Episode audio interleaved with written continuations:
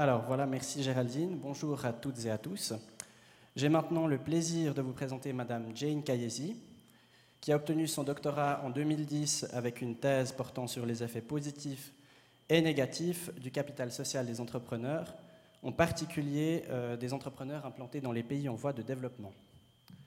Madame Kayesi poursuit actuellement ses recherches sur le capital social au sein de la faculté des HEC de Lausanne et avec le soutien du FNS.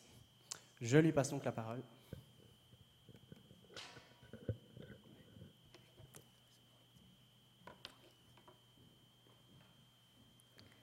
Bonjour à tous. Dans les dix minutes suivantes, je vais vous présenter ma thèse intitulée Les paix à double tranchant du capital social.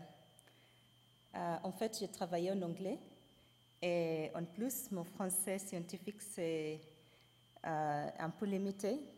Et pour ça, je vais mélanger anglais et français. Voilà, je vais commencer par lire euh, une citation qui a une origine de, l'Afrique du Sud. Euh, et ça, je vais lire en anglais, je n'arrive pas à traduire. Ubuntu speaks particularly about the fact that you can't exist as a human being in isolation. It speaks about our interconnectedness, uh, our interconnectedness. You can't be human all by yourself. Voilà. Dans la vie, chaque personne a besoin des autres personnes. Et c'est cette point-là qui est impliqué dans cette citation. Ça, c'est une philosophie euh, en Afrique du Sud, mais il existe aussi dans les autres euh, pays en Afrique surtout, comme euh, en Ouganda, au Kenya, au Congo, Rwanda et peut-être les autres pays que je ne sais pas. L'implication ici de cette citation est l'importance du capital social. Voilà, qu'est-ce qu'est le capital social?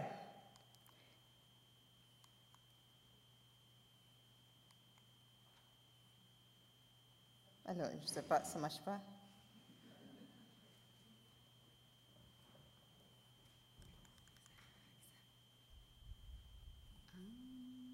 Voilà, un peu de temps. D'accord. Euh, comme on a vu sur la philosophie que j'ai déjà citée avant, les relations sociales sont importantes dans la vie.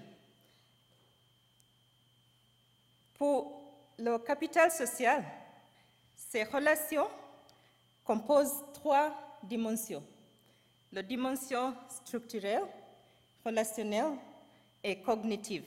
Il y a trois choses dans cette définition qui sont importantes pour euh, ma thèse. La première, c'est que le capital social est un réseau de relations. Deuxièmement, il y a les trois dimensions. Et troisièmement, euh, cet réseau peut soit faciliter, soit limiter les actions et les résultats euh, des actions d'un entrepreneur. Voilà, dans le domaine d'entrepreneuriat, j'ai trouvé une valorisation ou beaucoup d'emphasis sur les points positifs du capital social. Mais on sait que aussi le capital social a des risques. Et là, je ne sais pas pourquoi ça ne marche pas, ça ne marche plus. Il y a des risques aussi, euh, même si ces risques ne sont pas très, très élaborés dans la littérature.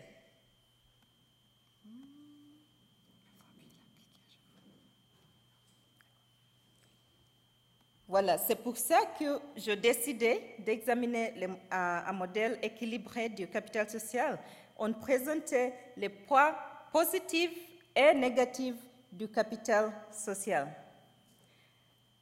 Ma question de recherche était comment est-ce que le capital social des entrepreneurs affecte positivement et négativement la mobilisation des ressources et l'exploitation des opportunités entrepreneuriales. Pour euh, examiner les effets positifs et négatifs, m'a donné euh, une idée d'épée à double tranchant du capital social. Pourquoi c'est double tranchant? C'est double tranchant parce que ça coupe en deux sons. La première son donne des ressources aux entrepreneurs et l'autre son déduit des ressources aux entrepreneurs. Voilà. Pour examiner cette lacune de recherche, j'ai écrit trois articles. Euh, pour le premier article, j'ai fait une synthèse de la littérature et puis j'ai développé un modèle. Et ça, c'était un modèle équilibré du capital social avec les points positifs et négatifs du capital social. Et là, j'ai examiné les trois dimensions du capital social et comment il affecte la- les mobilisations des ressources. Alors maintenant, ça va plus vite, même si je ne touche pas quelque chose. D'accord. Pour la deuxième et troisième article, je fais une recherche quantitative euh, une recherche empirique en utilisant les données que j'ai collectées des 242 entrepreneurs en Uganda qui possèdent les petites et moyennes entreprises. Voilà comment l'épée à double tranchant du capital social coupe en deux les résultats, les efforts des entrepreneurs.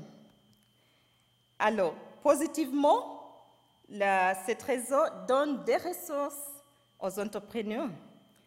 Alors, négativement, euh, l'entrepreneur euh, mobilise des ressources, mais avec un coût qu'il vient de, du réseau. Voilà, ce qui nous intéresse ici, c'est l'effet net. Euh, et ça, c'est la performance des entreprises. Parce que la quantité de ressources mobilisées et le coût des ressources ont euh, l'effet sur les performances des entreprises. Alors, pour analyser euh, les performances ou les relations entre les ressources et les coûts et les performances, on a fait une régression, analysis, regression analysis, avec three stage least squares et errors in variable regression. Et là, je vais vous donner euh, l'un de mes résultats qu'on a trouvé en utilisant les données en Uganda. Alors, on a examiné les relations entre la taille du, de- du réseau et les ressources et le coût. Voilà.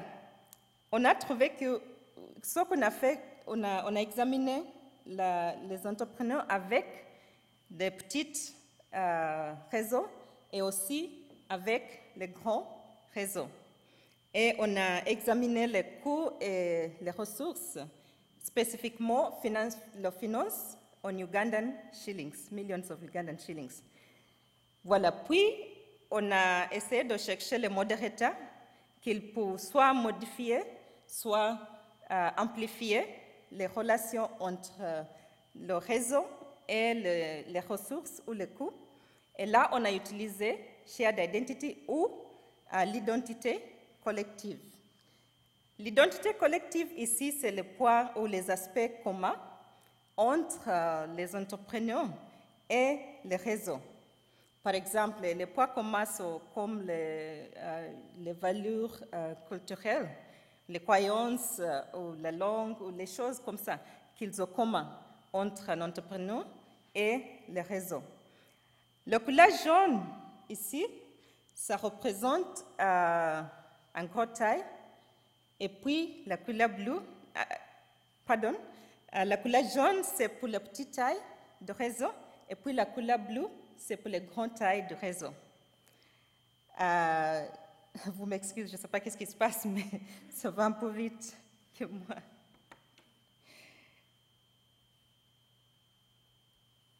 D'accord.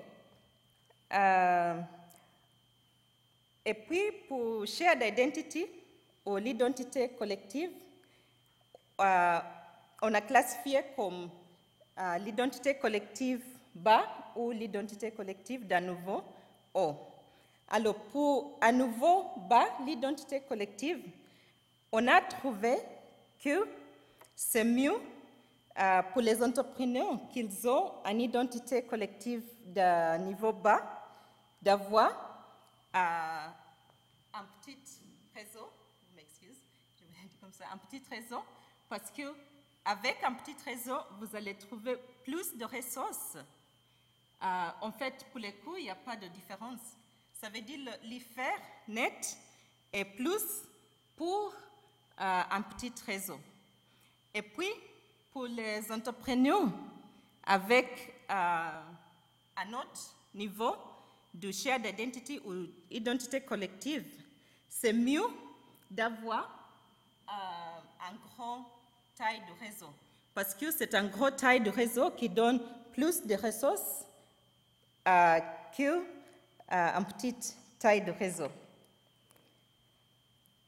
Voilà. D'où viennent les, les effets positifs et négatifs du capital social? Basés sur notre contexte euh, d'études, on a trouvé que les points positifs ou les choses positives se trouvent sur l'accès que l'entrepreneur a euh, aux ressources détenues par les membres du réseau.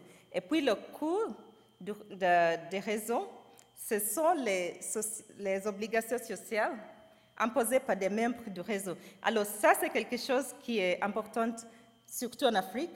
Je ne sais pas les autres euh, continents, mais en Afrique, on a les obligations sociales qui peuvent aussi pénétrer les entreprises. Et les obligations sociales, c'est les, demandes sociales euh, pour le financement des, euh, voilà, pour le financement des medical expenses ou euh, les activités sociales ou fundraising activities et des choses comme ça. Et tout ça, ça, ça vient de la raison d'un entrepreneur et ça peut avoir un effet sur la coût ou la coût de- du réseau. Voilà. Euh, J'aimerais vous laisser avec quelques points principaux ici. Euh, la première chose, c'est que euh, l'effet net de ressources mobilisées et le coût de la mobilisation est important pour l'augmentation de la performance des entreprises. Alors, pour augmenter la performance, les entrepreneurs doivent faire attention sur deux points. La première, c'est la configuration productive du capital social, comme on a vu sur le diagramme avec les chats. Si un entrepreneur a euh, un, bas, niveau de shared identity, il faut utiliser le- un petit network, euh, un petit réseau. Et puis pour ceux qu'ils ont avec un gros, euh, niveau bas de euh, shared identity, il faut utiliser un gros euh, réseau. Et puis la deuxième chose, c'est que c'est très très important dans notre contexte de faire attention sur le coût de mobilisation des ressources parce que c'est ça qui fait une différence avec l'effet net de performance.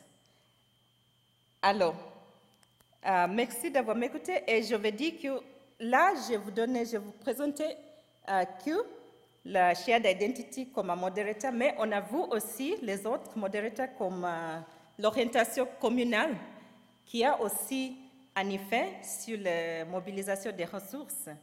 Et je vous invite de lire ma thèse pour savoir plus. Merci.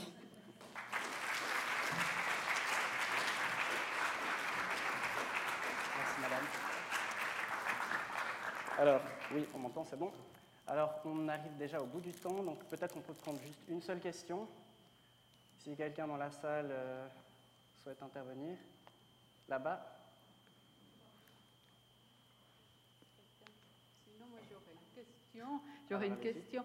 Est-ce que le, le coût de mobilisation des réseaux, euh, qui doit être très important au départ d'une entreprise, au, au début de la, la- la constitution d'une entreprise, s'estompe avec le temps ou bien est-ce qu'on doit toujours maintenir un certain coût de mobilisation du réseau afin de, bénéficier de,